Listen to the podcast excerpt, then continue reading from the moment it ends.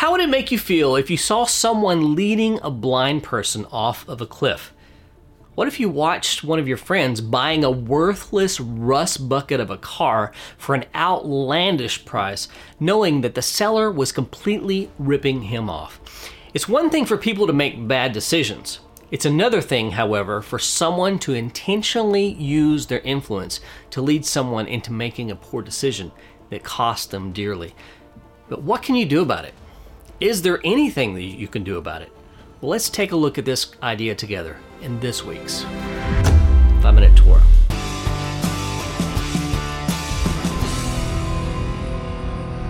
This week's Torah portion is the portion of Ki Tavo, Deuteronomy 26 1 through 29 8. And here are the three things that you need to know about it.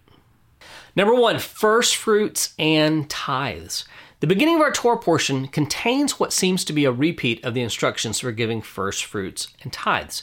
However, there are a few details found here that have not been stated previously, including a liturgical formula that was to be spoken when offering both first fruits and tithes. This declaration includes a confession that God has brought us to the land that He promised and a guarantee that no part of our offering has been eaten in a state of mourning or uncleanness, nor given to the dead. Number two, Gerizim and Ebal. Moses instructed the children of Israel to take part in an unusual act once they crossed the Jordan River. Half of the tribes were to go up onto Mount Gerizim to bless the people. These included the tribes of Simeon, Levi, Judah, Issachar, Joseph, and Benjamin. The other tribes, Reuben, Gad, Asher, Zebulun, Dan, and Naphtali, were to climb Mount Ebal for curses. And the Levites were to proclaim to all of the men of Israel a set of curses upon anyone who would violate the Torah's ethical prohibitions. Together, all these people were to affirm these statements with an Amen.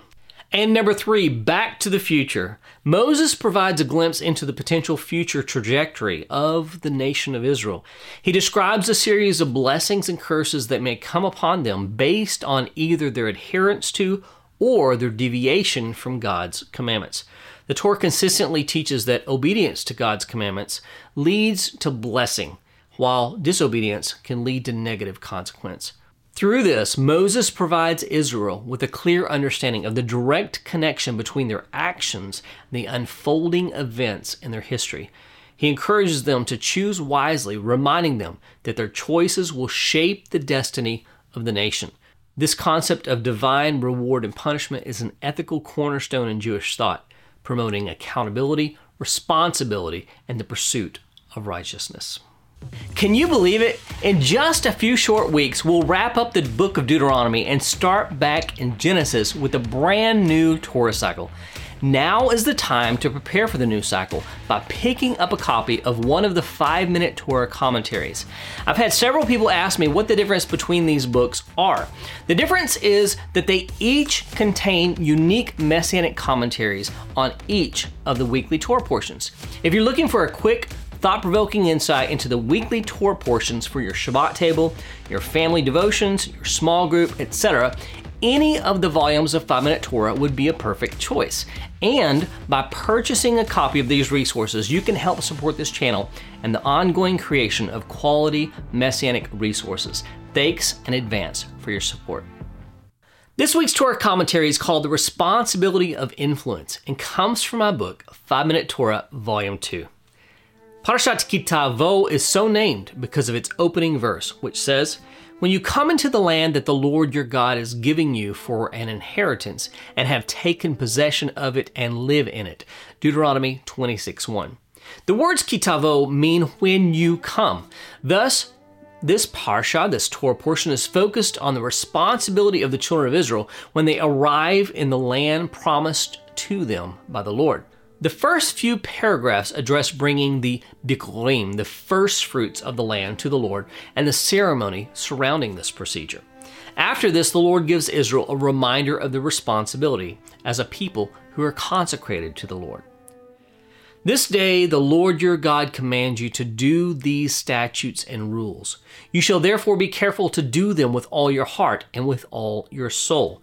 You have declared today that the Lord is your God, and that you will walk in his ways and keep his statutes and his commandments and his rules, and will obey his voice. Deuteronomy 27 16 and 17.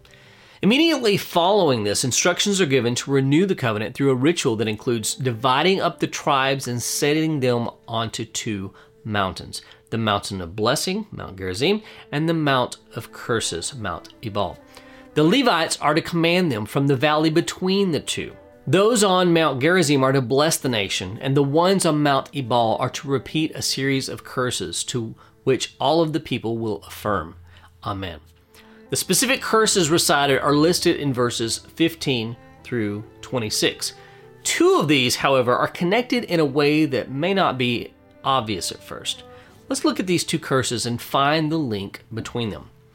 Cursed be anyone who misleads a blind man on the road. And all the people shall say, Amen. Deuteronomy 27:18.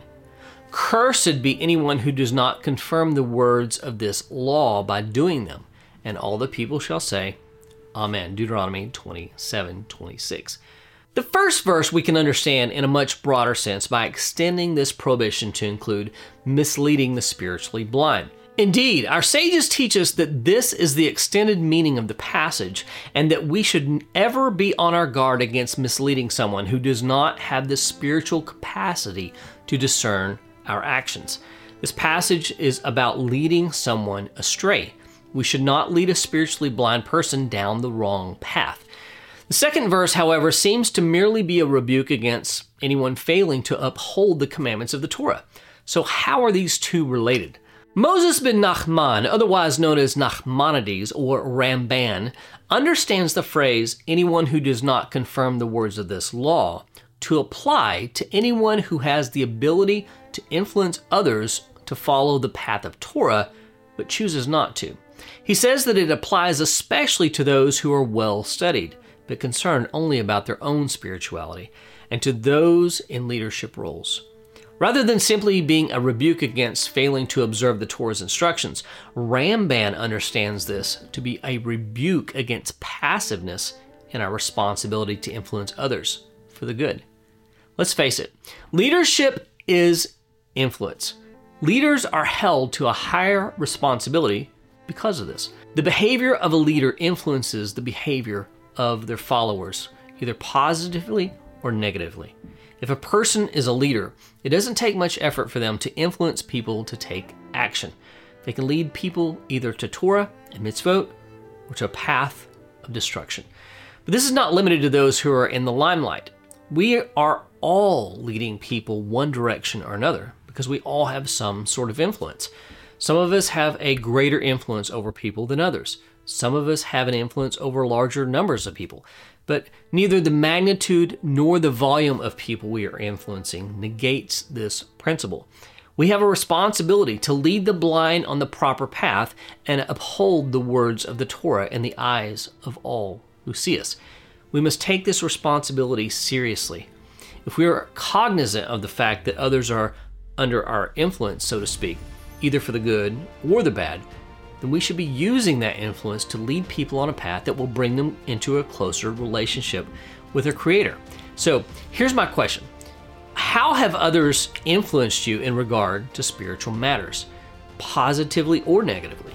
Also, I'm curious if you've been able to influence others spiritually yourself. If so, let me know. I look forward to hearing your story. Well, thanks again for joining me for this five minute Torah insight. I'll see you again soon with another messianic insight into the eternal Torah of God. Blessings from Emet Torah.